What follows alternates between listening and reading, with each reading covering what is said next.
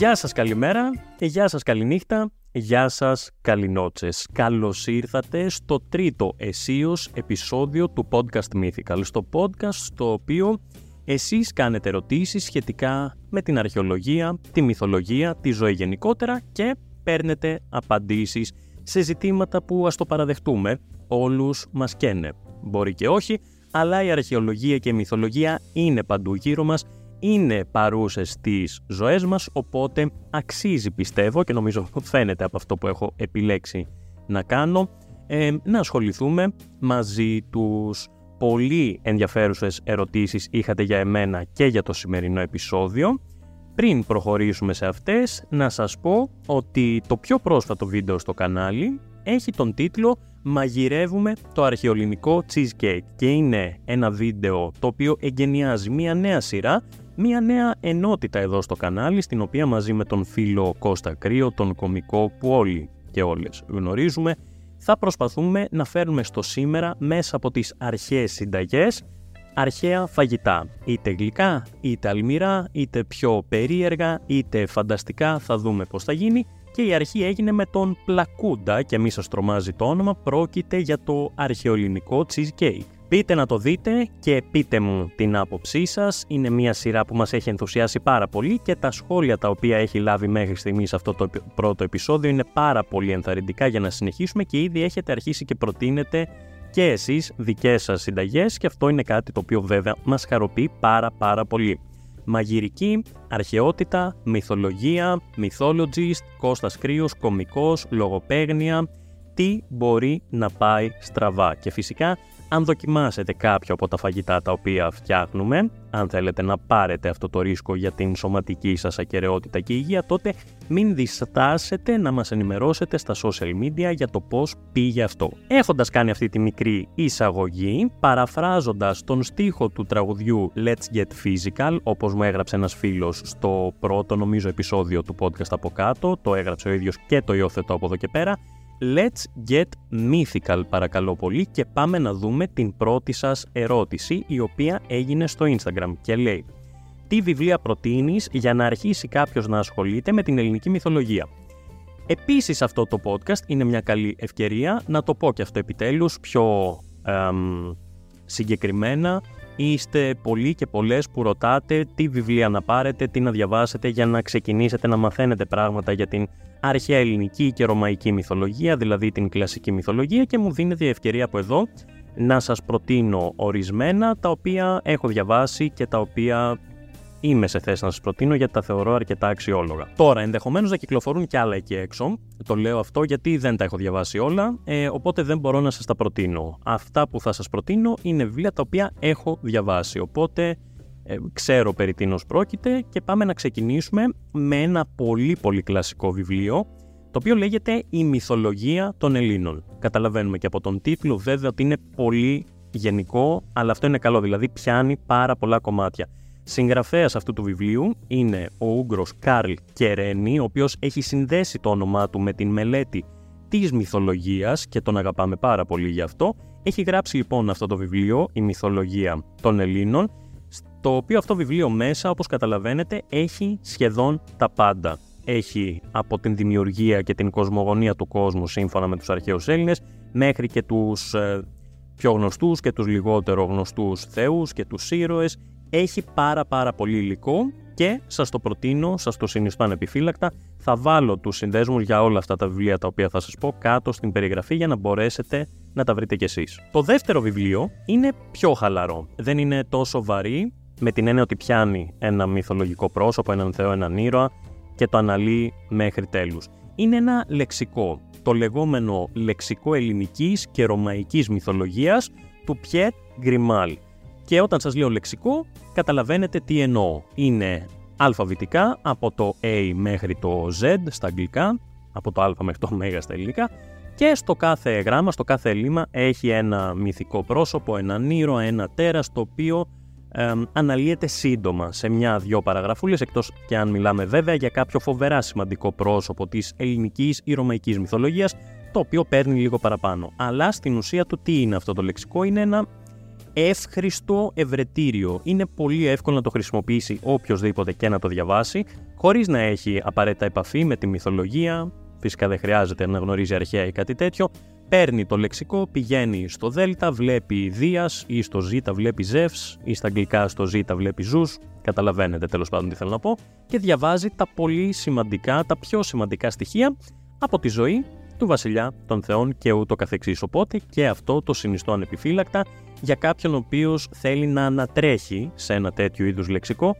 ε, όταν θα θέλει να ψάξει λίγα πράγματα για ένα τέρας, έναν θεό, έναν ήρωα και δεν έχει εύχερο το Google ή και που να θέλει τώρα σοβαρά κάτι πιο εμπεριστατωμένο και επιστημονικό στο οποίο να ανατρέξει. Τι επιστημονικά τώρα μας λες και ξένοι συγγραφείς και πεντάτομα και δίτομα και χοντρά βιβλία με πολλές λεπτομέρειες, ξέρω πολλοί και πολλές από εσάς θέλετε κάτι πιο απλό, κάτι πιο χαλαρό, κάτι πιο εκλαϊκευμένο, όπως συνηθίζουμε να λέμε εμείς της εκπαιδευτικής κοινότητας, βεβαίως βεβαίως στο διαδίκτυο. Σας έχω καλυμμένους και εσάς, σας προτείνω το Heroes, ήρωες δηλαδή, ή το μύθος, μύθος δηλαδή, του Stephen Fry. Ο Stephen Fry είναι ένας Βρετανός ηθοποιός και λόγιος, θα μπορούσα να πω, πολύ μορφωμένος άνθρωπος, πολύ φιλέλληνας, αγαπά τον αρχαιοελληνικό πολιτισμό και δεν το έχει κρύψει ποτέ. Ε, έχει γράψει δύο βιβλία, το Μύθος και το Ήρωες. Μύθος και Heroes. Το λέω στα αγγλικά γιατί είναι στα αγγλικά τα βιβλία. Κυκλοφορούν βέβαια στην Ελλάδα, αλλά εξ όσων γνωρίζω, όχι στα ελληνικά. Εκλεκευμένα με τον τρόπο του ε, διηγείται γεγονότα της μυθολογίας και πρόσωπα, τον Τροϊκό Πόλεμο, τους θεούς, την κοσμογονία κτλ.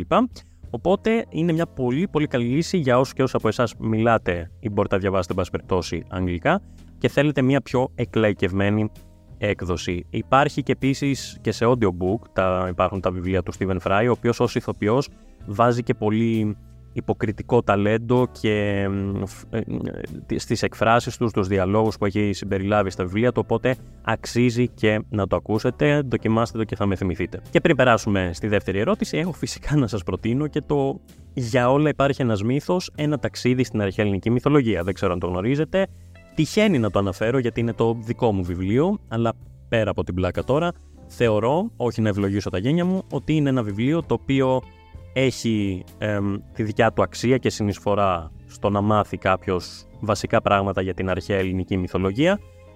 είναι με απλό τρόπο γραμμένα, όπως τα ακούτε εδώ στα βίντεο, είναι με σχεδόν προφορικό λόγο θα έλεγα. και πέρα από τις αφηγήσεις των μύθων, τους προσεγγίζουμε σε αυτό το βιβλίο, τους προσεγγίζω και με μια άλλη οπτική το πώς συνδέονται με το σήμερα. Οπότε, θεοί, ήρωες, τέρατα της μυθολογίας σε καταστάσεις, σε μύθους, σε συζητήσεις που μας αφορούν και εμάς σήμερα. Ναι, μεν μαθαίνουμε για τη μυθολογία, αλλά και το πώς επιβιώνεις το σήμερα. Οπότε θα έχω και αυτό βέβαια το link στην περιγραφή. Δείτε το και αν το διαβάσετε, περιμένω με ανυπομονησία ε, τις απόψεις σας, γιατί πιστεύω ότι θα σας αρέσει, έτσι τουλάχιστον μου έχετε πει εσείς που το έχετε διαβάσει. Να καταγγείλω για ακόμα μια φορά τον πολύ ζεστό καιρό. Έχει 34 βαθμούς αυτή τη στιγμή που μιλάμε δεν υπάρχει air conditioner παραλαμβάνω εδώ, δεν υπάρχει ανεμιστήρας. Υποφέρω, υποφέρω, υποφέρω πολύ, αλλά το podcast είναι podcast και θα κάνω ό,τι περνάει από το χέρι μου για να υπάρχει εβδομαδία, ακόμα και αν αυτό σημαίνει ότι θα σηκωθώ να φύγω να πάω σε μια παραλία και να το ηχογραφώ από το τηλέφωνο.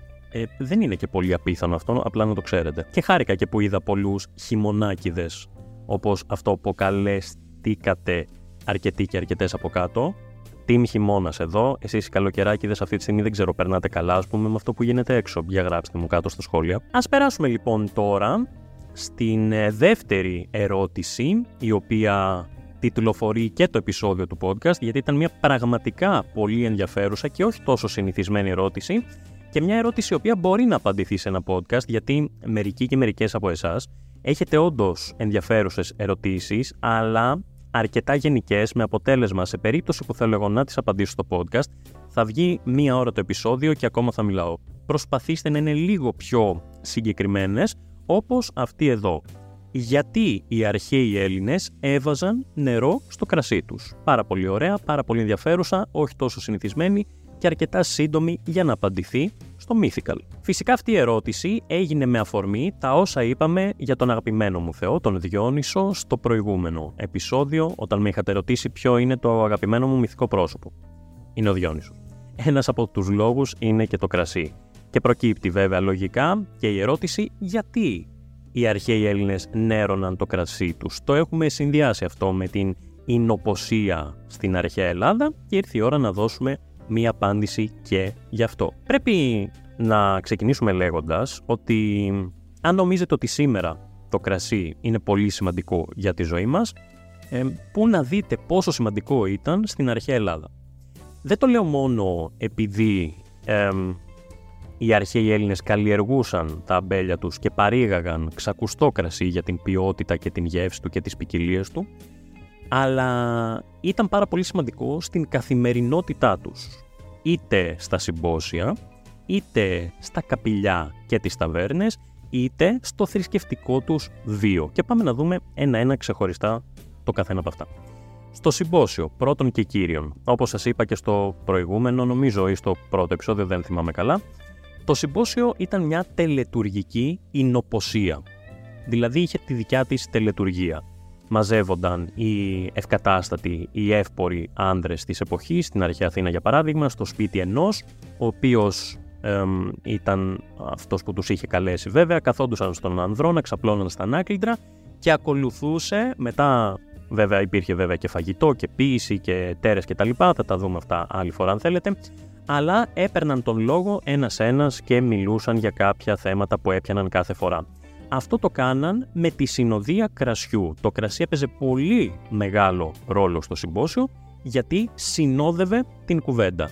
Ε, πίναν και μιλούσαν. Όπως ακριβώς κάνουμε και εμείς σήμερα όταν βγαίνουμε στα ταβερνάκια, στις, ε, στα εστιατόρια, στα κουτούκια, στα κλαμπ. Όχι, αλλά γενικά μας αρέσει όταν μιλάμε με φίλους μας, ειδικά τις βραδινές ώρες, να το συνοδεύουμε με ποτό και αν με ρωτάτε εμένα, με κρασί. Το πόσο σημαντικό ήταν το κρασί για το συμπόσιο το βλέπουμε και από την τεράστια ποικιλία αγγείων που είχαν για την κάθε φάση του κρασιού. Τους αμφορείς για να τον μεταφέρουν. Τους κρατήρες, τους οποίους γινόταν η μίξη του νερού με το κρασί. Ε, τους ψυκτήρες, με συγχωρείτε, εκεί όπου ε, δροσιζόταν το κρασί, είτε με κρύο νερό, είτε με χιόνι, στους ψυκτήρες με χιόνι. Ε, από τις συνοχώες, τα κύπελα, όλα αυτά ήταν προσαρμοσμένα στις ανάγκες του συμποσίου και κατ' επέκταση στην κατανάλωση του κρασιού.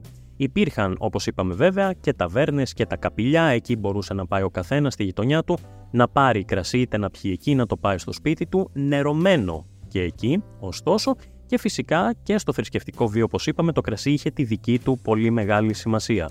Παράδειγμα, γινόντουσαν χοές, δηλαδή ρίχναν κρασί στους βωμούς ή το αφιερώναν στο Διόνυσο και σε άλλες θεότητες. Δεν θα μπούμε τώρα σε λεπτομέρειες αυτό, ίσως και αυτό να μας απασχολήσει κάποια στιγμή στο μέλλον. Τώρα, η ερώτηση βέβαια έχει να κάνει με το γιατί νερώναν το κρασί τους. Και θα σας πω ότι είναι κάπως αξιοπερίεργο αυτό, γιατί δεν το συναντάμε σε άλλους αρχαίους πολιτισμούς που πίναν και αυτοί το κρασάκι τους μια χαρά, σαν ανατολίτικου πολιτισμούς και γενικά. Γιατί γινόταν αυτό; Έχει να κάνει με αυτό που σας είπα πριν, ε, με το συμπόσιο, με τη συζήτηση και γενικά φυσικά με αυτό που όλοι και όλες λιγότερο ή περισσότερο έχουμε γνωρίσει ως μέθη είτε λόγω άλλων αλκοολούχων ποτών είτε λόγω του κρασιού, το οποίο και αυτό με αλόγιστη χρήση όπως γνωρίζετε έχει αντίστοιχες παρενέργειες. Ναι, και οι αρχαίοι μεθούσαν, υπάρχουν αρκετές ε, ενδιαφέρουσες ιστορίες μέθης από την αρχαία Ελλάδα, αυτό σίγουρα θα το δούμε σε κάποιο επόμενο επεισόδιο, αλλά όταν είσαι στο συμπόσιο και μιλάς ας πούμε για την πολιτική επικαιρότητα της εποχής, είτε φιλοσοφείς, και είπαμε ότι το συμπόσιο κρατούσε ώρες γιατί μιλούσαν και πήγαινε γύρω-γύρω το κρασί, αυτό δεν θα μπορούσε σε καμία περίπτωση να γίνει αν το κρασί δεν ήταν νερωμένο. Αν ήταν δηλαδή αν καθαρό έτσι βαρύ, μετά από λίγη ώρα θα είχαν μεθύσει όλοι και δεν θα μπορούσαν να συζητήσουν. Και βέβαια η μέθη ήταν μια και παραμένει μια κατάσταση όπου χάνουμε τον έλεγχο και συμπεριφερόμαστε όχι κόσμια και στο περιβάλλον του συμποσίου και γενικότερα στην αρχαία Ελλάδα. Αυτό ε, ταυτιζόταν με την ε, απώλεια της κυριαρχίας στον εαυτό σου και γι' αυτό συνδεόταν και η κατανάλωση κρασιού που δεν ήταν νερωμένο με τους βαρβάρους που έχαναν τον έλεγχο και ήταν πιο κοντά στο ζωικό στοιχείο ξέρω εγώ και δεν είχαν τόση αυτοκυριαρχία. Ωστόσο όπως σας είπα έχουμε ιστορίες με θυσιό από την αρχαία Ελλάδα γιατί εντάξει είπαμε ανέρωτο ανέρωτο ε, ότι μεθάει, κάποιοι το πίναν χωρίς νερό, κάποιοι μεθούσαν επειδή πίναν πάρα πολύ κρασί και ας ήταν νερωμένο. Ε, Όμως υπήρχαν ιστορίες μέθης, όπως αυτή του Αλκιβιάδη στο συμπόσιο του Πλάτων, ο οποίος μπήκε μέσα μεθυσμένος και ήθελε να γίνει και συμποσιάρχης τρομάρα του. Είχε πιει πάρα πολύ και όχι νερωμένο είναι, οπότε αυτό ήταν το ιδανικό, το να νερώνει κάποιος το κρασί του. Ε, είτε για να μπορεί να συζητήσει, για να μπορεί να συμπεριφερθεί, να κάνει κεφάλι, επιτρέψτε μου, να το πω έτσι λαϊκά, γιατί αλλιώς είμαστε πολύ εδώ πέρα λόγοι, τέλος πάντων, να πιει, να κάνει λίγο κεφάλι, να συζητήσει ευχάριστα, αλλά να μην ξεφύγει. Και θα μου πείτε τώρα πόσο νερό βάζαν στο κρασί τους, γιατί εμείς λίγο νερό να πέσει, ήδη αρχίζουμε και νιώθουμε ότι κάπως χαλάει και αλλοιώνει τη γεύση του. Καταρχάς το κρασί των αρχαίων Ελλήνων δεν ήταν ακριβώς το ίδιο με το σημερινό.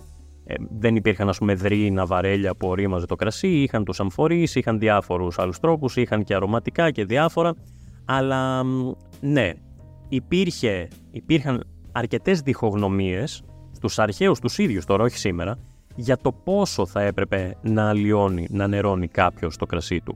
Άλλοι λέγαν μισό-μισό, δηλαδή μισό κρασί, μισό νερό. Κάποιοι θεωρούσαν ότι αυτό ήταν πάλι υπερβολικά δυνατό το κρασί. Γι' αυτό οι περισσότεροι συμφωνούσαν ότι η χρυσή αναλογία στην αλλίωση του κρασιού με νερό ήταν τα δύο έβδομα παρακαλώ πολύ.